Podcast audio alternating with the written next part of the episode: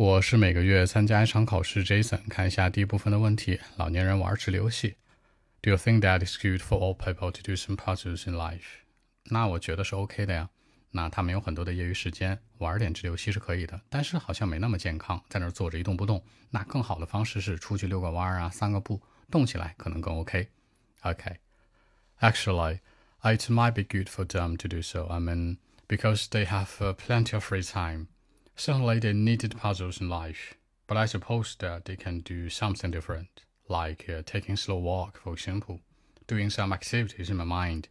They'll be much healthier than sitting in one place and playing some puzzles all the time. You know, that's what I think. So that's it.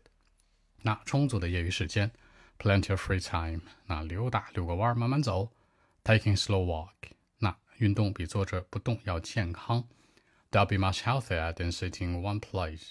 更多文本问题，微信 b 一七六九三九一零七。